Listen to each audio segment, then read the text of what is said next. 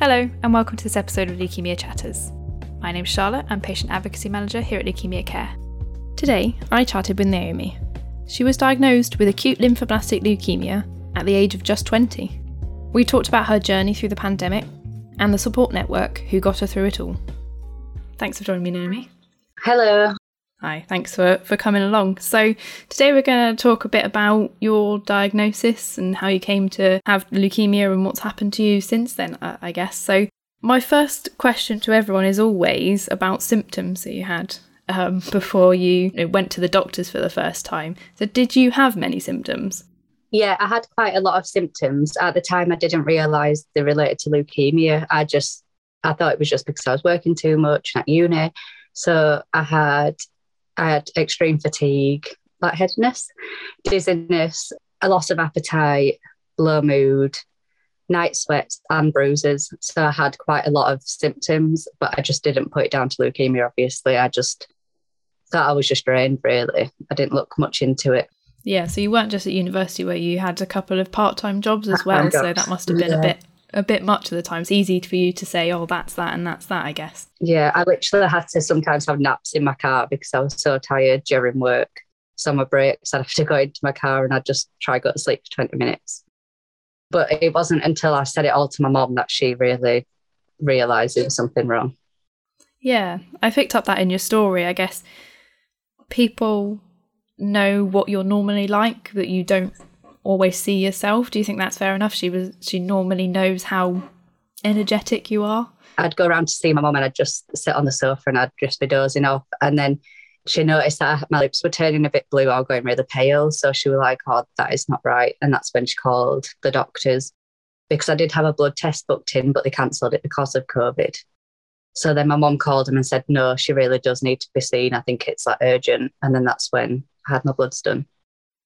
Did you see someone in person when you booked the blood test? You'd already seen a doctor face to face, or was that something you booked over the over the phone?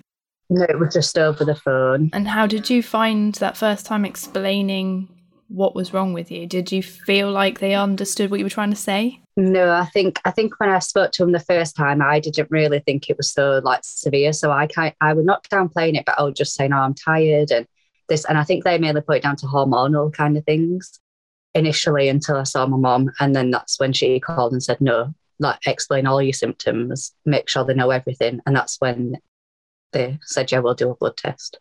Has your mum got a background in healthcare or anything like that? She seems to be on the ball. No, no, I think it's just because she could tell how different I was, how different I felt. I don't know if it was their instincts or. Yeah, I think it's important when we do like campaigns like the Spot Leukemia one, it's to say if you see this in you or if you see it in someone else go and do yeah. something and it, it, sounds as if yeah. that someone else saved your life in particular yeah definitely yeah yeah so you you got a blood test which is great but just again going back to the symptoms did you know anything about leukemia before all of this did you know anything about the symptoms of cancer even at all no not really i think it's so strange one of the main things i think of when I think of cancer is lumps. I don't know why. I don't really think of any other other symptoms. So obviously now there's more advertisements out there that I notice, but I think because before I never knew anyone close to me or really close to me that had gone through cancer or anything. So I had no idea. I was quite blind to it. And now recently everything stands out. And I don't know if it's more because of COVID or what, or what, but I feel like there is a lot more advertisements now for cancer and symptoms, which is good. But no, I had I didn't I wouldn't link it to anything to do with cancer at the time. I may I thought I was maybe anemic or iron deficient. Like I didn't think of cancer. Yeah, and you didn't think it was particularly serious either, did you? No, no, not at all. Especially when you're young, you don't think it'll happen to you. I don't know why. Yeah, and it is rare. Don't get me wrong. It's rare for someone in their twenties, thirties to to have cancer, but it's how we how we make it clear that it still can happen. Was that a message you think that was missing for people like you? It's rare, but it could happen. 100% now I make sure like if my friends tell me anything or I don't know I just make sure I always try get it into conversation. I just like if if someone's not feeling right I'm like just make sure that you're okay like you're actually okay. And it's not something that's I don't know more serious. It's just you've got to watch out for it. So what happened next then? So your mum insisted on a blood test and you went in and you had it. Who told you what what was the next step? Did someone call? Yeah, so I had my blood test. I think it was on the Wednesday morning. I had the blood test, and maybe two or three hours later, really quick, quick, I had a phone call from the doctors saying that I needed to go have two units of blood transfusion and bone marrow biopsy. And still at this point, I was still not 100% sure. I was just like, all right, okay. And I just kind of going with it, not having an inkling as to why I'd need a biopsy or anything they said on the Thursday morning I'd have to go on the Friday to go have the biopsy and the blood transfusing. And then once I told my mum, my mum twigged on straight away that why why I were having a biopsy, but she didn't tell me because she didn't want me to panic. So I think my partner's mum said, "Oh, well, normally they do them for um, leukemia, but at the point, leukemia wasn't really." It, I didn't really know what it was. It's so strange. I didn't. I don't know. I don't know if it sounds silly, but I didn't actually fully know what it was. And I was just like, oh, okay. And then I, I, went to sleep, woke up the next day and went um, for the my blood and the biopsy. And the woman said, if I'm not back within an hour, it's okay. You can go home, you can leave. We'll call you with results. So obviously, she went back within an hour, everything was going to be okay. And then we were just sat waiting. And my partner went to get up to go to work. So it had been just over an hour. And as he stood up, a woman and the man who did my biopsy walked through the door. And that's when she asked for a private room. And that's when she said, she said, oh, it's very serious. And then she said, you have leukemia. And I just, I think I just, everyone just went into shock. And more because I didn't fully understand it as well. I was like, what does that mean? I don't. And then, yeah, it was just kind of shock, I think, for a while.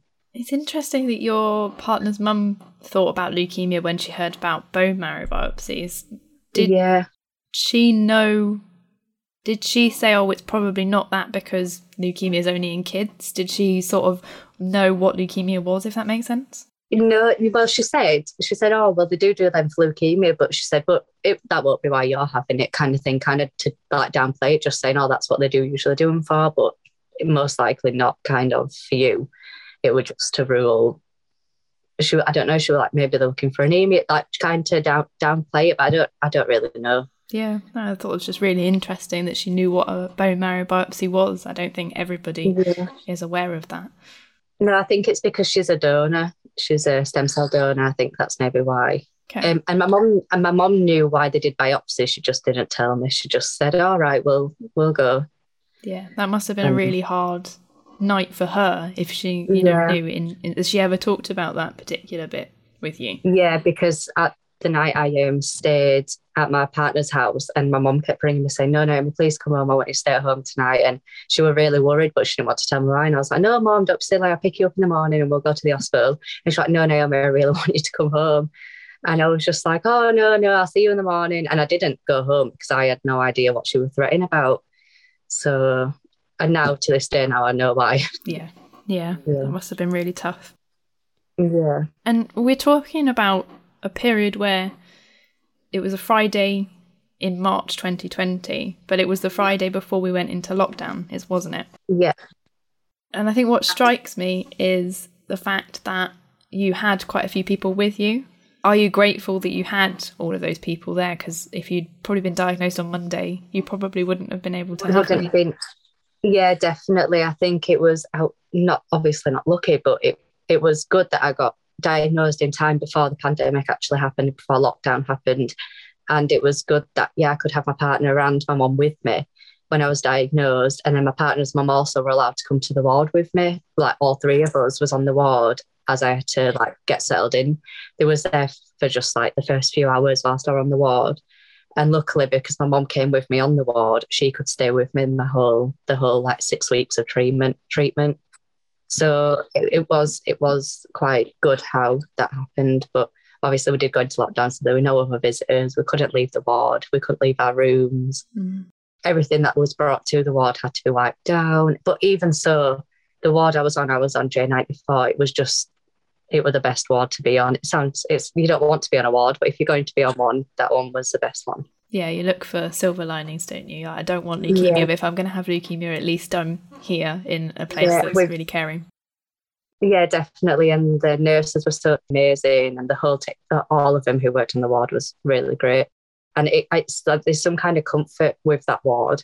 I'll go on to it. And it's still com- it's still feels like not like home, but it's just a very nice feeling to know that I was there. It was so nice, yeah. Yeah, absolutely. And how did I mean you've talked about how you couldn't leave, but I'm guessing that you were so ill that the rest of COVID going on in the world didn't really register with you for a little while. Did you know no. what was happening outside of the hospital? No, like we obviously we knew from what people were saying that there were no cars on the road and everyone was queuing up to get into supermarkets and everything was going on. But we had no idea because we'd not seen any of it. And by the time we was coming out of hospital, like six or seven weeks later, mm. it, had, it had not picked up at all. It was still quite, we were still obviously in the lockdown, but it was, I think it was busier than it were at the beginning. So, but it was still strange to go out and see hardly any cars on the road and the motorways were empty. And I don't, yeah, it was just, it was quite strange to be honest. We obviously watched it on the news because we was worried because obviously then COVID became a big thing for us that we had to try shield from. So yeah, I think it was it was weird to go back out and see. When you first left hospital and and you started shielding, was it do you think possibly more difficult because everyone else was just sort of starting to come out a little bit? So I'm thinking like summer 2020. Did you have to stay inside where everyone else was eating out to help out back in those days? Yeah. Yeah, yeah. So I was still I've only just recently stopped shielding really because because of my stem cell transplant, obviously got a, a, weakened immune system. So I've been trying to shield as long as I can. But now, because I've gone back to university, I've slowly just started doing more things. I don't go really anywhere busy or do anything. I'm still trying to protect myself, not even from COVID, just from any infection, really. Yeah, it was quite difficult because I was at home with me, my brother Mason, and my mom, and it was just us three and we didn't go anywhere. We did. We was hardly going to shops. People had to come drop our shopping off. I would get online shopping, and all my friends was able to go see each other, even if we were outside or because it was you had to eat outside most of the time. They were all seeing each other again, and I don't know. I was isolated, but they were really good. They'd come to my window and they'd come drop me stuff off, or yeah, would would speak for they'd FaceTime me and I'd be on the other side of the window and I'd, they'd come see me quite a lot, which was really nice. But obviously, I couldn't go out and do things with them. Did you spend less time saying, "Oh no, I have to stay inside" than you might have otherwise? Do you think? Yeah, definitely. I think because everyone knew what COVID was and knew how dangerous it could be to anyone. No one really knew how it was going to affect them personally. So I think just by saying I've got to shield from COVID rather than saying I've got to shield because of this and that and that. They understood that just because of COVID that I was staying at home, I had to stay away from people. And there was, yeah, they, they got it straight away. And luckily, like my friends looked into it all themselves, like researched it and made sure they actually knew what was going on. So I didn't have to always explain to them, which was nice. Yeah, I just remember, even though I work in a leukemia charity, um, I've been speaking to people with leukemia for years about how they don't like to go out too much and don't want to catch flu or whatever. But yeah. I didn't really understand until COVID came along. It, it's really weird. Um, yeah, yeah, it's nice to be able to to relate that to to something. I don't know. Maybe people will be kinder in the future. I think people kind of act a bit a bit strange about it when you're trying to protect yourself from flus and stuff. People don't quite understand it. So not that they look at you weird, but they, I don't know. I think they think you're very overly cautious, but they don't understand why you're doing it. They don't know your story, so it's it would be better if people was a bit more um, nice about it and just left people to do what they want to do. One thing that uh, I was thinking from your story when I read it on the website, which um, other people can can read on our website as well. You talk about how you felt like you lost control of your life, sort mm. of pretty soon afterwards. I wonder if you could expand a little bit on that. What, how were those first few weeks for you as like a young person, probably enjoying um, themselves, and then you're sort of shut inside a hospital for a while? Um, I think because usually I'm I'm so in control of everything, having things taken away from me, and not knowing what the next steps were, I don't know. It just made me feel really scared, and I'm I don't know. I like to be so organised. I like have a plan for everything but this is no plan. It just whatever happens, happens. So I think it was being able, not being allowed to leave the board, not being allowed to leave my room, not being able to do what I like to do, not being at home for so long. I think it would just, I don't know, it would now I feel perfectly fine because I'm back in control of myself and I can I'm at uni and I can see my friends and I can organise my life the way I wanted to be organised. Whereas at that time, Monday to Friday, even when I was an outpatient, I'd be in the hospital Monday to Friday receiving treatments. I had no other life. Because I'm so used to having a plan, I think this kind of just went completely off schedule. Obviously, there's no there's nothing you can do to change it. You can obviously make yourself safer and try and make yourself healthier, but you can't determine the outcomes of the treatment or anything like that. But I feel like now it's so much better now. Yeah. I'm I'm the same. I, I like to have a plan for the future, yeah. even if yeah, it's for next week, the week after. So uh, yeah, I can imagine it was really really tough. How how about so you say you were working two part-time jobs and something we hear quite a lot from patients is how you know they they struggle financially. Was that a problem for you at all? No i don't think i don't think it was really. Luckily i was quite quite okay. I had i had savings before being diagnosed eh, because i did because i did work and um, i was a student i did already have money away so it was it was okay kind of thing. I was fine. And then I had my, mom and brother, they helped out where they where they needed to. My friends literally bought me everything I needed for for whilst I was in the hospital. I didn't have to really buy myself anything. I would just get my pajamas, pamper stuff, food, everything would just be brought to the ward for me. I think if I had to do all that myself, I probably might have struggled. But because I had such a big support network, it was good, thankfully. And I suppose how was it? How with like the university work? Um, like, did you have to stop for quite a long time? And how was was that like an extra stress? Did you have to negotiate with them about pausing things, or was were they quite good about it all? Oh, they was they was really good about it. So the I was in my second year at the time, and I had maybe like three or four assignments to complete before the end of the year. Um, so I did them assignments whilst I was in hospital. So I just got them done, um, handed them in, and then I had finished year two. And then I deferred the third year. So in October, I had to defer because that's when I'm going in for my stem cell transplant.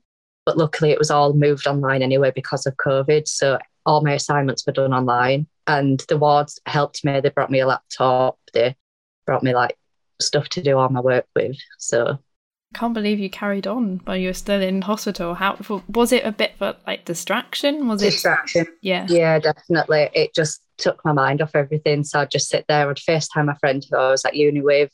She'd like talk me through it, and we'd both like, make plans together, and then we'd start doing the uni work. So it, it, yeah, it was a really big distraction. It really helped. Oh, that's really nice. I'm not sure I would have felt the same, but hey, I guess it depends think, on how into your your course you are. yeah, I think because I was in there for seven weeks. Obviously, the first few weeks were kind of bit of a kind of didn't feel like I was there for the first few weeks. I was kind of like in a dream, but then on the like last three or four weeks, that's when I was like, no, I need to get stuck into these. I need to start getting them done. Yeah, I'm sure it's really important to have something to to remind you of home as well and all that sort of thing. Yeah, yeah sounds yeah. Like really good. A bit of normality. Yeah. Exactly. Yeah. So let's uh, we talk a little bit about the treatments, I guess. So I'm assuming you had some chemotherapy to start with. Yes, I had a week of steroids, and then I had four chemotherapies, which were one every week for the first cycle of treatment. And then I also had the intrathecal ones, what they put into your spine. I think that's that was my first. Yeah, they were just my first. Um, that was my first block was all chemotherapy and steroids, and then my second block was also all chemotherapy, but all different types. Luckily, I had my second one where I was an outpatient, so I'd just have to go in for the day, have my treatment, and then come home. I had to be in for the first cycle, which was six, six, and six or seven weeks around that time. That was all an inpatient, just because of infection risks and stuff since I got diagnosed, I have found that on certain days I find I'm quite depressed or I can be quite anxious and the leukemia has affected us with that quite a bit and it impacts on your daily life quite a lot. I found it quite hard to manage at times when I didn't know what my life expectancy was going to be or what was going to happen next. Sarah Jane is just one of the people affected by blood cancer to benefit from our Anne Ashley Counselling Fund. Our grants fund up to six sessions, allowing you to explore the impact of a diagnosis with a professional. To find out more and apply, search Anne Ashley Counselling Fund on our website or call our helpline team on 080 88 010 444. And you later obviously had a transplant. Does that was that something they mentioned right at the beginning? You say in Yeah. your story you you were told you were high risk of relapse, but when did that sort of start being talked about? I guess. When I first diagnosed, it was just acute lymphoblastic leukemia. And then later on, obviously, as they do more tests and more look more into it, they realised I was high high risk because of, I had a complex karyotype. So I had more abnormalities than usual leukemia. So they just said from the start, more or less, maybe like two or three weeks in, they said from then, um, you are high risk. So we would look at doing a stem cell transplant. We need to see how all this treatment works first. And then a stem cell transplant would probably be the way it would go just to try minimize the risk of relapse. And did you know what that meant? Have you heard of transplants before? You said your mum was a stem cell donor, so did that? My partner's mum's a stem cell donor. sorry, yeah. No, I think when they said it, I don't. No, I didn't really know really what went into it. So we researched it, looked into it. They gave us loads of information on it. But I think because they said it was so like quite a few months away before I need to finish all my other treatment first, I was kind of focused on my next block of treatment and what that was going to be. And then when that was coming to the end, that's when I started looking into more what it, what it is. And I think I personally used to think transplant as like a kidney transplant or a lung Yeah, transplant. So like it's quite hard to imagine. one. Yeah. Quite hard to imagine it. I mean, did all the information you got help was or did it take a little while to to get your head around it? the way they explained it to me was quite easy to understand. And obviously, we were shocked when they said that it's like a blood donation, like it's like a blood transfusion, it's just stem cells instead. So it's not like no procedure, no like operation or anything like that. It's just a transfusion. So I think it was, it, I don't know, it was quite shocking and quite amazing to know how it works. It's quite, it's quite fascinating, really. Yeah, definitely. And how was the actual experience then? Because I think the you say it's just some stem cells, and I think I've I've seen the I've seen the bag of cells, and it looks when it's actually happening pretty I don't know calm and things, but yeah. I'm sure it doesn't feel that way afterwards. No, I think it's running the the treatment running up to it, the first week, your conditioning, um, and well, and after it. To be honest, it was the hardest part, the hardest treatment I had to go through. I I didn't, well, I did. I struggled with the chemotherapy and stuff. There were certain ones that I just really found hard to tolerate, but then some chemotherapies quite not many, side effects, so it you never really knew what were going to happen. But on the stem cell transplant, because I had total body irradiation, I had immunotherapy and chemotherapy, my body was completely wiped out. So even though it's, not an operation or a procedure, your body takes so much time to recover from it all. And I think it was the radiation that mainly made it really difficult. So even though it's no operation and it's just like a transfusion, your body's still not in any kind of good state for seven or eight weeks. I was in hospital for my transplant and I had severe muc- mucositis in my mouth, in my gut, everywhere. I couldn't eat for like six weeks. It was, uh, it, it wasn't the best experience, but you know that you're getting out of it kind of thing. So you're like, this is definitely worth it. This is 100% worth it to minimize the chance of relapse. But I think as long as you take everything in with you to make you feel comfortable whilst you're there and to kind of build yourself up, knowing that it's not going to be the best experience, but you're going to come out of it, I think that's all you can really do. I don't think you can prepare enough, but it's just nice to know that everything's been done that can be done.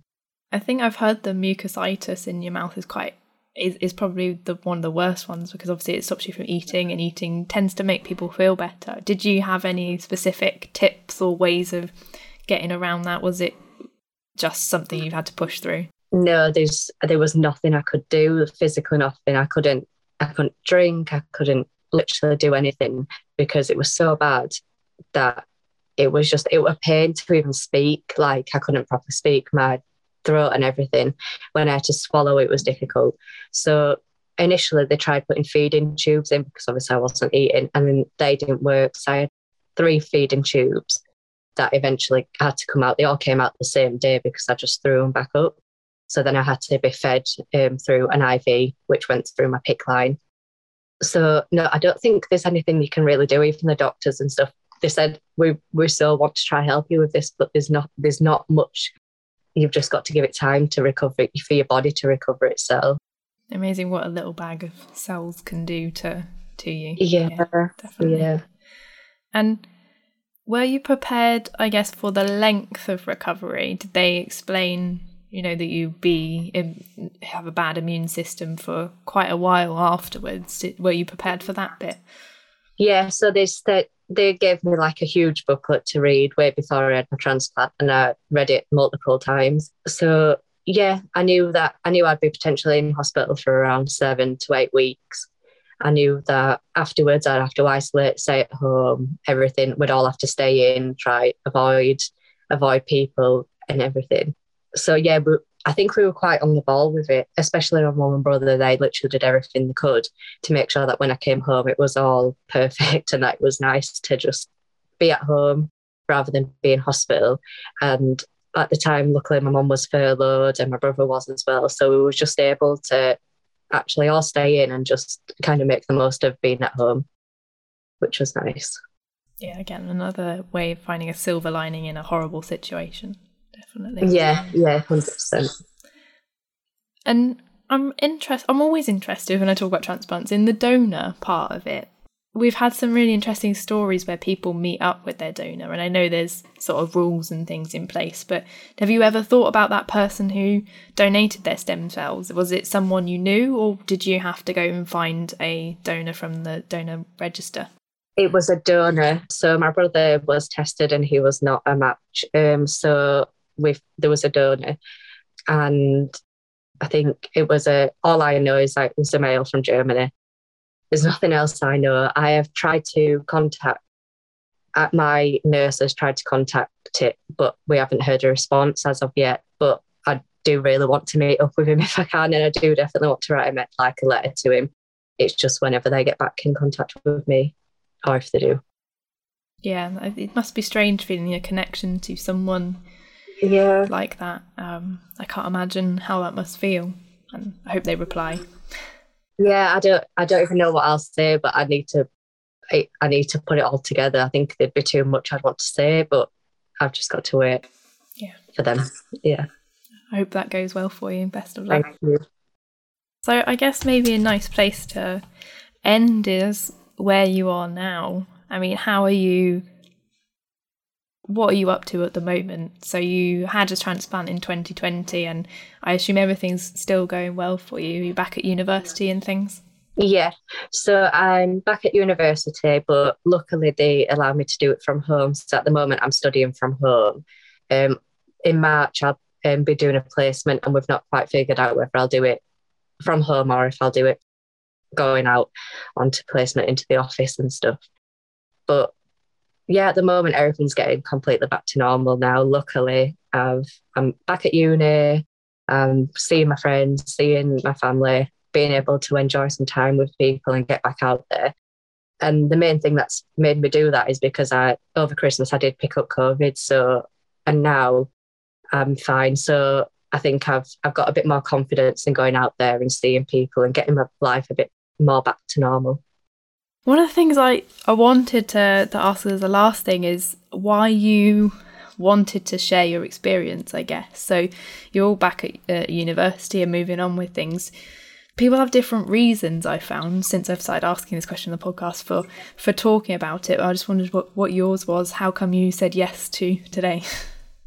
I think I have more than one reason to be honest. I want to make other people aware and I don't know, I feel like if you're being told by people who have not gone through it, it's not as ha- it's not as easy to like resonate with people and i think it's easier for people who've experienced it to actually like shed a light on how things go and obviously everyone's experience is different but just to have someone else's perspective who's been through it i think it helps a lot of people and i I want to do, I'll do as much as I can do for charities. Like because all the charities have helped me so much. So if there's an opportunity to help help charities, I'll definitely be up for anything really.